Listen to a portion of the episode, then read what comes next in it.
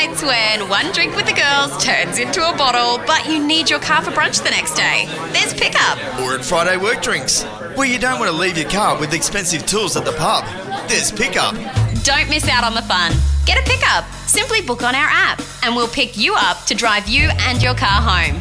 Two drivers arrive, one drives you home in your car, and the other driver follows. Download the Pickup app today. That's PKUP and wake up worry free. Hi, I'm Jack Le Brocq. Hi, I'm David Reynolds. You're listening to Inside Supercars. From the racetracks across Australia, and here's Inside Supercars. Welcome to Inside Supercars. Tony Whitlock and Craig Revell, and we've got a bit of a different show this week because we're looking at the watchmen, the watchmen of supercars, the ones who have been making sure that the drivers keep themselves on the straight and narrow and not at the expense of somebody else. We've talked to three of the men who set up what is now the chair taken by Craig Baird, but it was Colin Bond, Thomas Mezera, and Jason Bargwanna. Each of these men are a success in their own right in motor racing.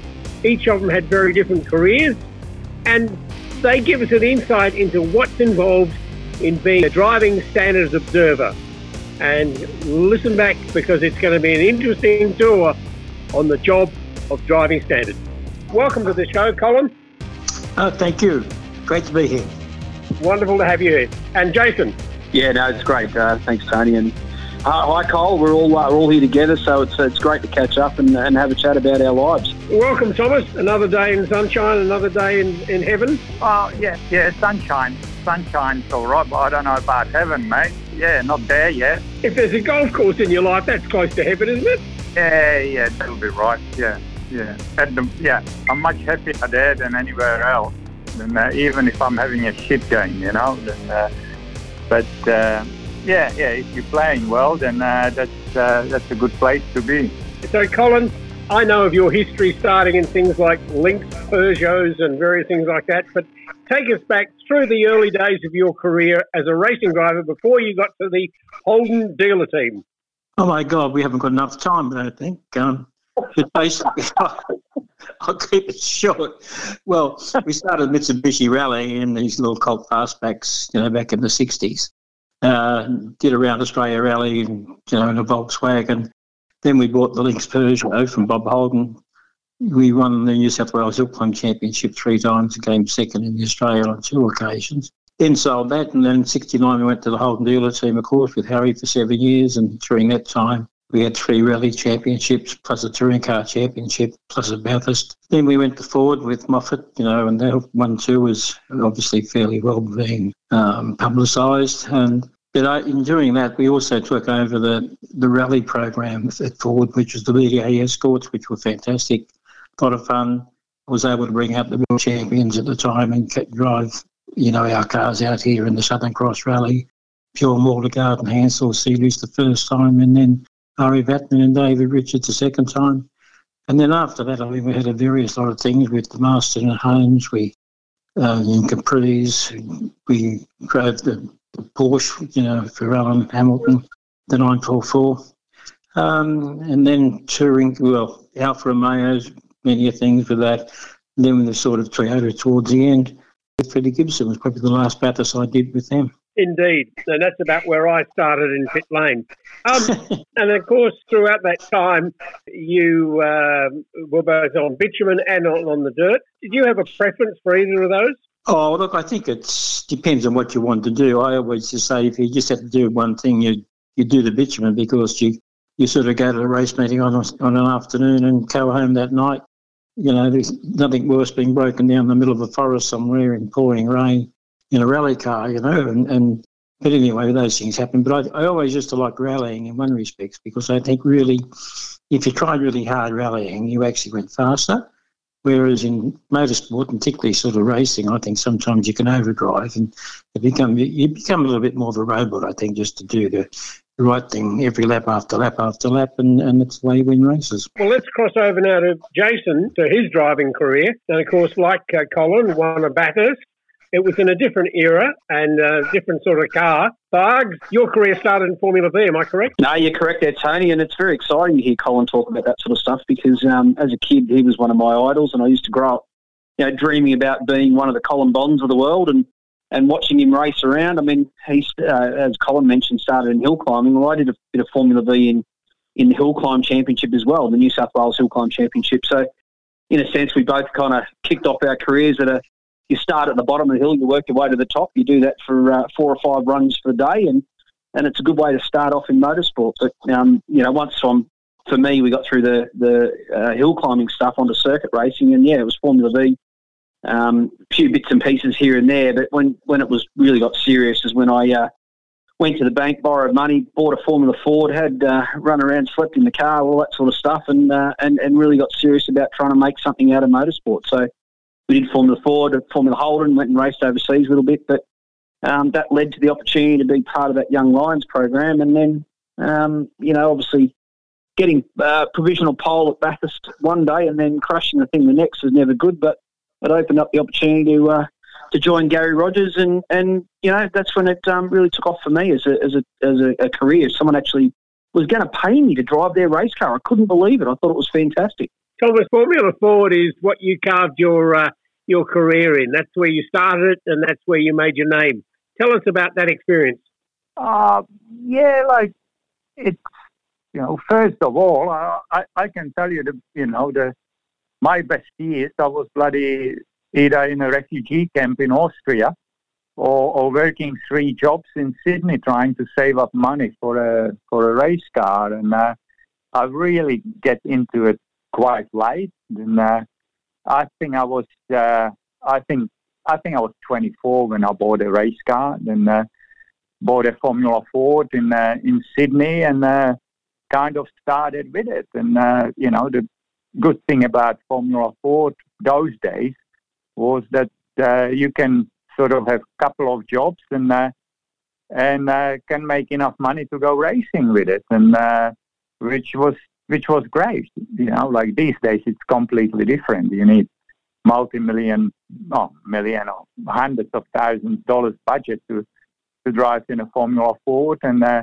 if you're not in the right team, then uh, you you sort of uh, a little bit disadvantaged. You know, you need to be with the right team and uh, and the right people around you to sort of make your make a name for yourself. But in the old days, like you know, you could you could buy some shit box, cheap shit box, and get out there and uh, and give it a go. And that's what I did. And uh, and I was lucky enough. I kind of uh, uh, did enough. Then uh, when uh, a Kiwi bloke named David Hayden, you know, bought a bought a brand new Reynard from England, and uh, and I was lucky enough. He wanted me to drive it, and uh, and that gave me you know, the real break. And uh, once I got in that car, then I, I did well. Actually, I did really well. Yeah, at one stage, I think I won all the races in one year. And uh, yeah, that was yeah that started started my career. So you had your career driving in the touring car championship, and at uh, one stage, then uh, teaming up with uh, Peter Brock as the second driver.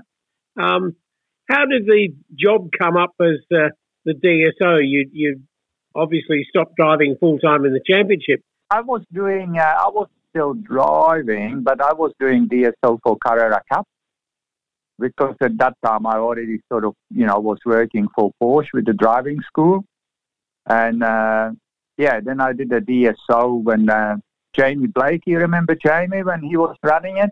Of course. Yeah, yeah. Then uh, you know Jamie sort of came up and said, "Oh, you want to do DSO for Carrera Cup, then uh, yeah, then I did it, and I, I don't know, I probably did it two years, two or three years or something, and uh, and then uh, then uh, Wayne Wayne Cattach from V8, you know, Wayne Cattach rang me up and said, "Oh, will you be interested to do the, you know, DSO for a uh, for a V8?" And uh, and uh, kind of nothing happened for a year, and uh, then sort of year later, I think uh, I think Bondi decided, you know, to step down. Then uh, you know went came back and uh, and we did a deal and uh, and I did it for five years. You know and uh, and I really only stopped doing it because I uh,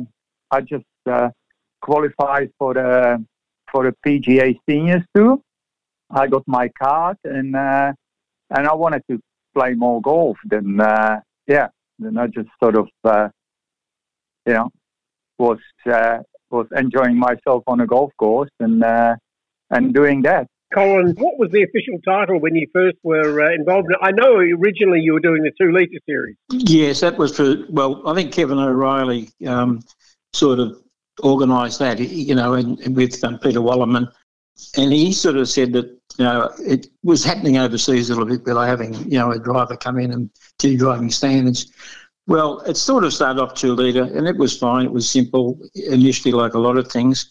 And the reason why you probably need it today more than what we used to in the old days, because I keep looking back and thinking it was nice when you had sort of three different manufacturers, you know, or, or cars, I should say. And they were, you know, it might be a Cortina and a, and a Falcon and a, and a Mini or something. And they were all capable of the same lap times, but they did it completely differently. So people could overtake and everything else when they had it to their advantage. But today, everyone's got the same equipment now, the same horsepower, the same gear ratios, the same tyres, the same everything. So it becomes more difficult to obviously overtake. And you say, well, it's great, you can have the whole field within a second or something like that, you know. But in hindsight, it just becomes fairly, how can I say it, a little bit too squeaky clean, I think, in one respects, because, you know, you get penalised for, for sort of doing the wrong thing. But, um, you know, it's the old story. I always think that whatever happens, whatever you try and do with the sport, the team with the most money usually wins. And it's sort of been the case, particularly in motorsport. So you were doing a DSO job in two litre, and then shortly after that, how did that move across to uh, the V8 series as it was then? Well, I think the V8 were looking for someone, and Mark Skaife sort of asked me if I'd do it, you know, because I'd been doing for the two litres. And I said, sure. And I mean, we did it for nearly 10 years, I think, in the end. It was sort of something we started off like originally. We also, we sort of helped, I suppose, with the, with the, what the rules are going to be. But in the end, you know, that um, the V8s had their own sort of system and they, they had the rules. So all you were virtually doing is being like a referee at a football match. And I used to say, you don't make the rules, you just apply the rules. And we had a lot of equipment in those days to look at sort of things that have happened on the track and see if someone should get penalised for doing it. And uh, it sort of worked okay. And, and I think that um, there's so much information there now with all the data you can get from the cars, plus all the television coverage, plus the, the cameras in the cars and what have you. So you can look at it afterwards and, and work out who did what to whom. But I think that they used to always try and ask me in particular, say, look, what we'd like to do is sort of get, you know, the people on the dais, the right at the time, be the same ones. You don't want to sort of penalise someone that's already been up there and, and received their, you know, their first, second or third place. Um, so that was up to probably Peter Wallerman and myself to a point. Um, before you went to the stewards, we could sort of organise, look at things, see if we decided to give someone a drive-through penalty or something like that um, and the way it went. But I think it works fairly well. It's still going, of course, you know, and they've had quite a few number of people doing it. Um, even Bugs, of course, you know, and Thomas and so on. And I think they've all got we all got the same idea about what, what's actually happening, and and you just apply what the rules are at the time. Jason, how did you get involved, and when, when did you get involved? Yeah, Tony. I mean, I think the and as um, Colin just alluded to there, the early days of, of, of obviously when, Colin and Peter were in that role, um, you know, they would uh, adjudicate and make decisions, and, and the rules were the rules, and and um, and look as drivers, and that was an area when I was a driver. Colin was the the DSO or the driving standards uh, uh, advisor then. I mean, you respected what they did, the way they went about it, and, and whilst you might not agree all the time, you certainly understood what the, the agenda was, what they were trying to achieve. You know, so um, but as time goes on and the, and the sport becomes more commercial and more uh, and bigger and more money's involved and there's more pride on the line, the rules got tighter and tighter and tighter. So um, you know, and, and as that developed, uh, it made it it made it easier when you're in that role to make those sorts of decisions and work out, you know, you, you understood what the role was and, and away you went. Now I got involved because I think Thomas decided to step down. He was uh, he was doing it for a number of years and, and, and did a great job. And they approached me and asked if I'd do it. I'd done a little bit of GT racing and a few things like that before, and and um, yeah, and I, I, really enjoyed the role. They combined the role at that stage. What Peter mentioned there, uh, sorry, um, Colin mentioned Peter Wallerman there. So what when I um, took on the role, they combined the role of Peter and Colin, say, or Peter and Thomas, and I did both roles. So I was um, what they call the IPO and the DSO. So I had to do all the investigations and all the all that sort of stuff as well as make those uh, decisions. So it was a quite quite complex role. But the first thing I did, and coming from a driving point of view, as Colin did, you'd sit back and I asked the question, and I, I spoke to every driver and every team, and I wanted to understand what it is they wanted out of the role. So I really wanted to make sure that before we got to the very first race, we set a standard. Uh, we understood what that standard was. We understood what the rule book was. We interpreted it all together. We, we read it. And then it was just a matter of applying it. So at the start of the year, before you got going, um, you understood how everyone wanted to play the game and, and on what side of the fence they'd sit on these incidences and how it would work. So as the year went on, you then just have to make decisions based on that that pretense and, and go forward from there. So it was pretty challenging. I enjoyed it for three years. Um, but, you know, obviously developing business and so forth, it was a bit hard to continue doing it. Colin, you obviously were involved for quite a while, which you must have seen the, the, both the job change and, you know, the way in which you carried it out and also the driving standard because there's an enormous difference between when you started in that late 90s to the early 2000s. I mean, the size of the series, as Jason said. Oh, sure. As we said, there's, there's so much more um, stuff available, I guess, you know, like particularly all the data from the cars, you know, but you can't do that until after the event, more or less, um, to look at something. But it's, it's the order, how can I say it? It's, it's just a job. I think it's a job that, um, as I said, it's a bit like being a referee at a football match. And, um, you know, you, you penalise a Holden and all the Ford people think you're silly, and then you, penalise a Ford and all the Holden people think you're great.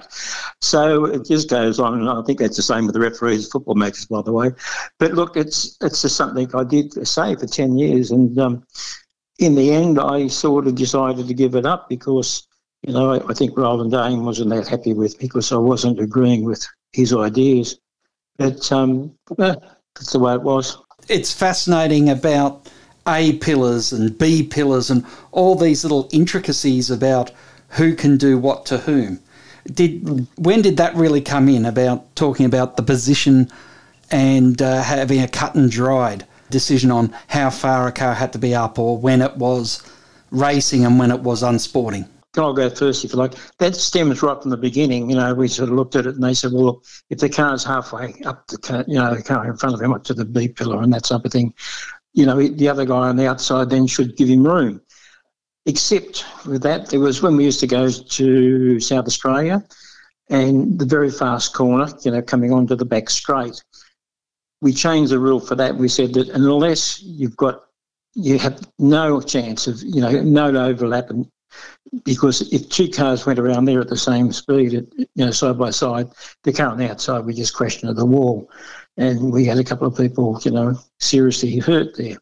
So sometimes you can modify a rule, but it, it, only, it would only happen in those sort of situations where one particular incident, you know, should be looked at um, which it was, and, and that was the way that one worked. But but most other times, you know, you it's always hard because you might just say, look, you've got to get halfway up the car, but then you get someone that comes down, has a dive from about 10 car lengths back or something, you know, and crashes into the B pillar and says, well, I got there, you know, and then you just have to say, yeah, but that wasn't wasn't really the method we were looking at. But look, you know, apart from that, I mean, look, you could go on all day changing or looking at different variants of the rules. But the rules were pretty straightforward. We never made the rules in the end. I mean, the V8 supercars, they made the rules, um, and they would have talked in conjunction with the stewards and everybody else. And then, as Bargs and I said, we were just applying them as they wanted us to apply them. Oh, I mean, yeah, Cole exactly covered it. I mean, at the end of the day, the B pillar rule came in early in my driving career because it was a point in which you could declare that the car behind it was a fair and reasonable position to be. You can't just tap someone in the rear wheel. So, I mean, and that was always the guide that we used. So everyone, it's like I said earlier, um, if everyone understands what we're trying to work to, there's a consistency, and the consistency was the B pillar. So if, if you start working to that consistency, then you've got a reference point to adjudicate on and, and make a decision. And when there's um, when there's no reference point, it makes it very hard. But look, at the end of the day, Cole mentioned turn eight at Adelaide. Yeah, I mean, we, we certainly had the same thing. You'd have areas of a circuit and you'd say, right, oh, the lead car at that point has right away and we're only going to do that for that corner because it's the safest thing to do. Um, you know what? They're all professional people. They understand it. They understand the sport. When you communicate with them, they understand what you're talking about. And usually some of these incidents, and Cole will probably agree, you can see them happening from three and four corners before, and they and then all of a sudden we end up in a problem. Well, and there's also occasions where you can tell, and Cole will, will uh, um, adhere to it. I'm sure that, that there's always um, you know a bit from both sides. So you just got to determine which one had the most in, to play. If it's if it's two blokes going banging in wheels and doors and they both come off second best, well, that's motor racing. Get on with it, you know. Thomas, over the time that you were driving, you would have seen a fairly large change in the driving standard because the, the overall competitiveness of the category through that period became super competitive, didn't it? Well, yeah, but like in the old days, you know, like in the old days, uh, it kind of, uh, you know, it was maybe a little bit more respect, you know, amongst the blokes. And, uh, you know, sometimes you screw up and, uh, yeah, you put your hand up and, uh, and it wasn't an issue, you know, like even, even after I was doing it for about three years since V8 supercars, I said, well, Jesus, like, you know, you don't need a DSO, you know, like they, they, they all sort of, uh, growing up and they, uh, yeah, I, I never thought there was a need, you know, much need for a DSO, but like, uh, they uh, they kept insisting on it, and uh, because it was sort of happening in all the other categories in the world as well, then uh, yeah, then uh, just uh, yeah, but like people keep forgetting, like you know, the job of a DSO is just to give recommendations. You know, like at the end of the day, you know, the stewards they they there to, to do the job. They're the ones issuing the penalties. They're the ones you know, deciding if it's right and wrong. And uh, and I'm I'm just giving the recommendation to stewards, and uh, it's same to these days as well. Like you know, Bairdo, I'm sure Bairdo just gives the recommendation to the stewards, and the, the stewards do the you know do the final say. And uh, sometimes you know I got my way, sometimes I didn't get my way. Sometimes they didn't want to do what I wanted to do. Then uh, you know, that didn't bother me. You know, like it's uh, it's their job. Like it's uh, you know the DSO there only to, to just give the recommendation. Look, I think it's um, look. Some of the guys were terrific. You know, I, I always used to like you know sort of you know, getting um, Rick Kelly or something like that in because they'd sit down and look at it with you, and you could talk them through, and they could tell you their ideas and so on. You know, um, or you get someone probably I just can't think now, but you know they'll come in and they want to argue with you a little bit about it. But you had a fair amount of you know information there that you could look at. Um, there was footage you could look at, of course, from the cars, and, and not only that, from the cars. Not so much involved in the incident, but the cars that were probably following was often, you know, a better thing to look at. But it was, um, it was something I did. I, I sort of always felt that I did it properly. I, I never sort of um, fancied anyone in particular, anything like that. So you didn't give them any sort of uh, benefit of the doubt. But um, no, as I said, we did it for ten years, and and uh, that was nearly enough, actually. Can you remember any particularly humorous uh, incidents uh, in your time there? Oh, I remember one Larry coming up screaming, and uh, I think it was in Abu Dhabi. I think it was in Abu Dhabi, but like, uh, you know, but he came up screaming at the buddy you know, stewards, not me. Like, I think it was Todd or Rick Kelly, or I think it was Todd Kelly still, you know, when they ran uh, under Larry's umbrella. Then, uh, yeah, I, I, think one of them passed the safety car or something, you know, there was something about the safety car. And, uh, anyway, like uh, he was in a good position and uh, and he had to go to the back of the grid or something. Then uh, then a few people got a bit agitated there in a steward's room, but like yet again, like you know, and another one, I think it was. Uh, oh Jesus! Uh, it was Ross, uh, Ross Stone. Ross Stone. It was on a restart in Darwin when uh, when one geese passed someone before the before the you know before the start line, which you're not allowed to do. You know, then.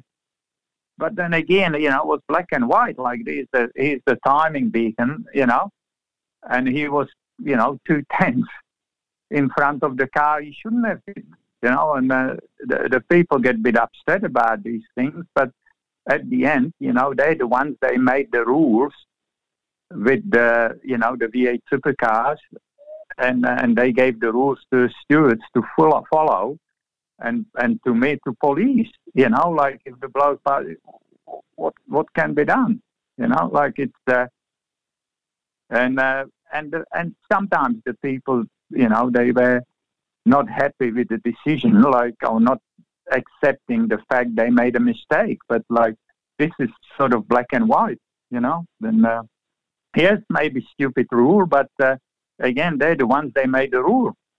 Like Roland Dane is the same, you know. He made the rules, and uh, and then when he gets clipped on those rules, well, he's jumping up and down, you know. Uh, well, hang on a minute, like you made those rules, yeah.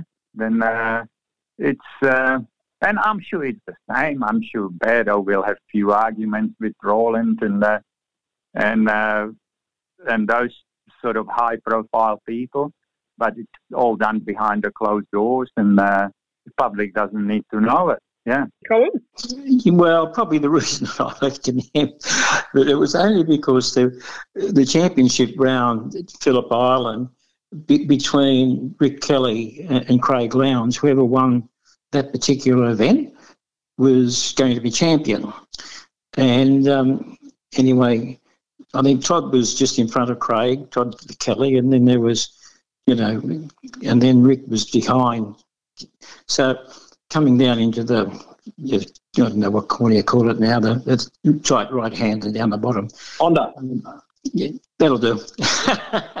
and uh, they, um, it looked like as though record sort of he'd come through the corner beforehand a little bit faster than what Craig was doing, and then Craig sort of saw him coming, then moved to the inside to sort of make it difficult for him.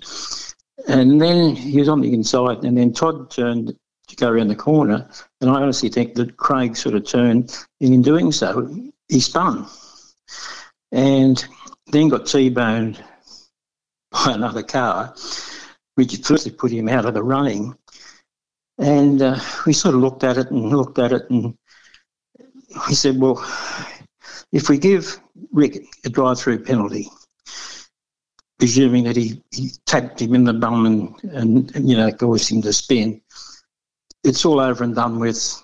End of story, you know. So we did that, and uh, but then Roland wanted to take it on and on and on because he said but that particular incident, you know, caused whoever won the championship. And we said, well, the same thing happened in New Zealand, but it was reversed, you know, where, where Rick turned, you know, uh, Lowndesy around and we gave them a drive-through penalty. And I said, just be, because of championship, you can't change what the result of the, you know, you're supposed to do, you know, for that particular incident. So, and that went on for quite a while. But when we actually physically went back and, and got the data from both cars, it didn't appear as though Rick had touched him because when you looked at the data from both cars, usually when someone runs into the back of someone, you'll see their car slows down a bit and the car in front speeds up a bit. And um, it didn't happen, you know, on the data. So it was just one of those things. But I just sort of think that um, Roland wasn't that happy because, you know, he lost the championship and he thought it was because, you know, we didn't give a big enough penalty. That mind you, so I said, mind you, I get on well with him. that just, but it was just one of those things. That, I mean, that, that's an interesting point that Cole brings up, and, and it's something that I saw during the course of, of my role as well.